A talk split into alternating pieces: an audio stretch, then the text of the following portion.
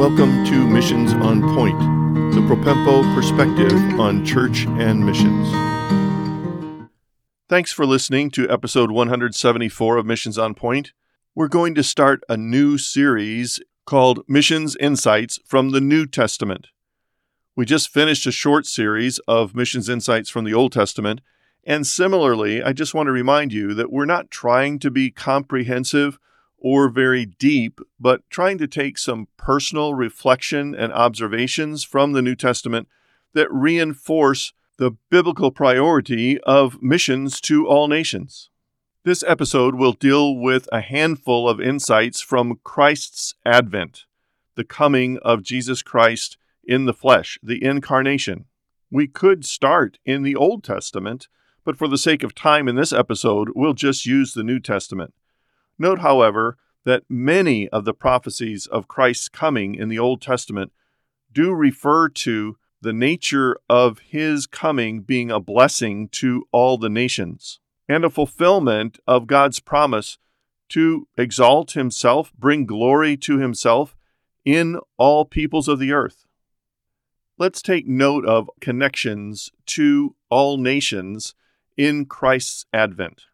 Number one, starting in Matthew chapter 1, in the genealogy of Jesus Christ, at the very beginning of the book of Matthew, we see that there are four Gentile women in Jesus' genealogy Tamar, Rahab, Ruth, and Bathsheba. Each one of these women have very interesting stories that link them to the lineage of Jesus Christ, our Savior. They are stories filled with human need and weakness. They are also stories of grace and mercy in the midst of those needs and weaknesses.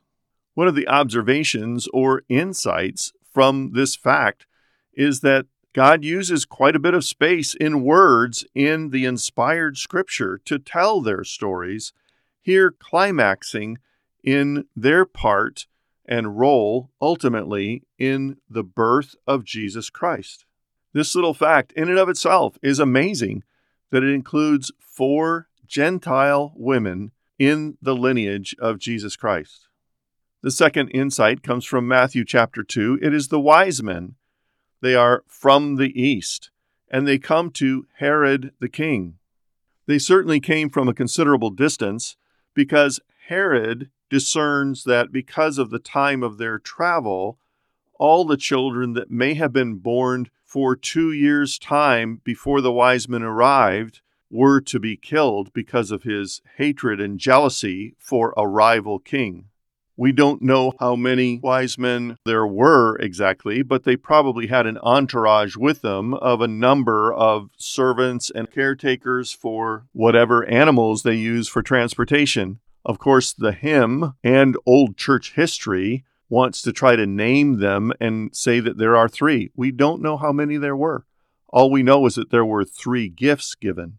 But the essence of this observation or insight is that God was so concerned that the world know of the birth of the Messiah King of Israel and ultimately the Lord of the nations that he gave special revelation in the form of a star and information about this king to respected leaders from a foreign Gentile nation to come and pay homage to this king. The fact that it was announced in the court of Herod the king and all of his wise men and counselors simply served to spread the news of Jesus' birth much farther than it would have been otherwise. And don't you think that those wise men told the story of all the incredible things that happened to them in that whole encounter from the time they met Herod to the time they left Bethlehem to return back home? Our third little insight is about the flight to Egypt of Jesus' family.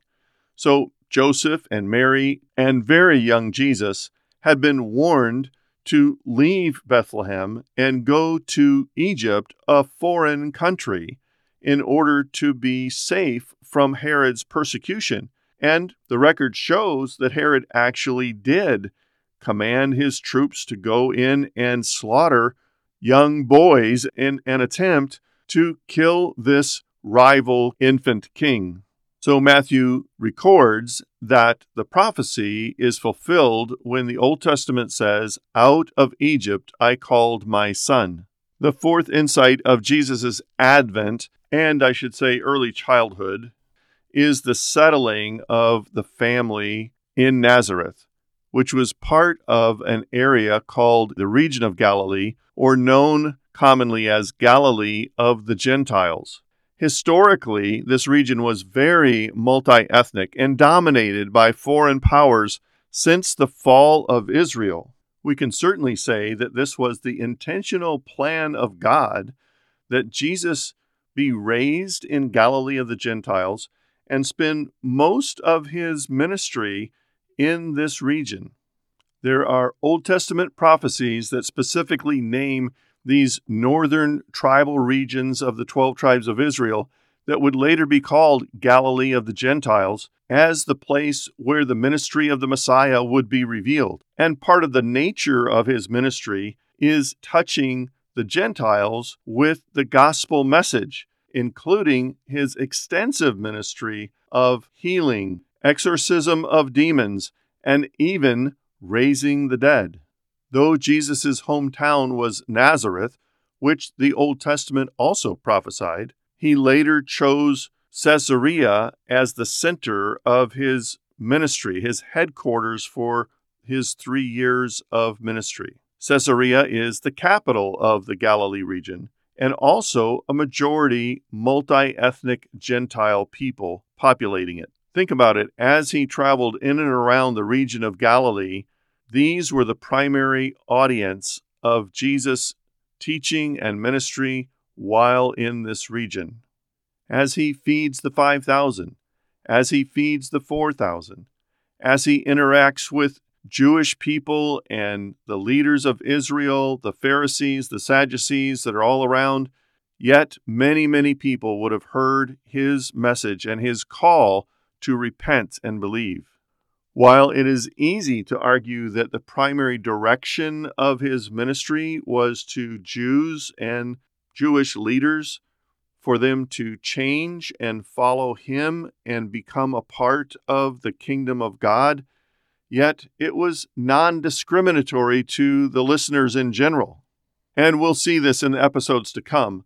But the point here is that the choice of Nazareth for young Jesus to grow up there and later to become his center for ministry was a strategic choice by God and Jesus Christ himself. This majority of multi ethnic Gentiles would have been the majority of his audience while he was in this region. The fifth insight in this episode is in the Gospel of Luke and we see the stories of people associated with the infancy of Christ, all pointing to Jesus Christ in his coming as for the whole world, for salvation, for blessing for the whole world. Luke 133, the angel giving the message to Mary that she is going to be pregnant by the Holy Spirit, says, Of his kingdom there will be no end. Then Zechariah, in his song in chapter 1, verse 79, says that the purpose of Christ's coming is to give light to those in darkness. And it is speaking of Isaiah chapter 9, where it also mentions Galilee of the Gentiles again. The angels giving the announcement to the shepherds in the field at the time of Jesus' birth. In Luke 2, verse 10, say, this will be good news and a great joy that will be for all the people. And then in verse 14, on earth, peace. So it is comprehensive to all peoples, to all the earth. And it's not a mistake or a slip of the tongue. It is intentional on the part of the angels, and the shepherds get it. Later, as Jesus is presented in the temple according to the law, he meets Simeon, and Simeon was informed by God that he would not die until he had seen the Christ. Simeon's prayer of praise in verses 30 to 32 of Luke chapter 2 says this My eyes have seen your salvation that you have prepared in the presence of all peoples, a light of revelation to the Gentiles. This, friends, is a missional insight from Christ's advent. Simeon got it. He praised God for it in prayer, and he realized that the prophecy to him personally had been fulfilled in the person of Jesus Christ. In closing, I'd like to just consider Mary, Jesus' mother. Obviously, she was a godly young lady. She knew something of the scriptures. She knew something of the prophecies of the Messiah. And she heard all of these people around her testifying to the worldwide impact of Christ's birth, eventually bringing salvation to all nations. She knew the genealogy of Jesus, she was part of it. She heard the wise men speak of the King of Israel. She knew of the special revelation and instructions that had been given to them from angels to herself and to Joseph, her husband, and regarding the flight to Egypt and the return back to Nazareth. She knew how all of these things fulfilled so many Old Testament prophecies in the scriptures about the coming of King Messiah. She knew of and probably heard from Zechariah's own mouth the song in which he says, This Messiah yet to be born will give light to those in darkness. She heard Simeon's prayer personally.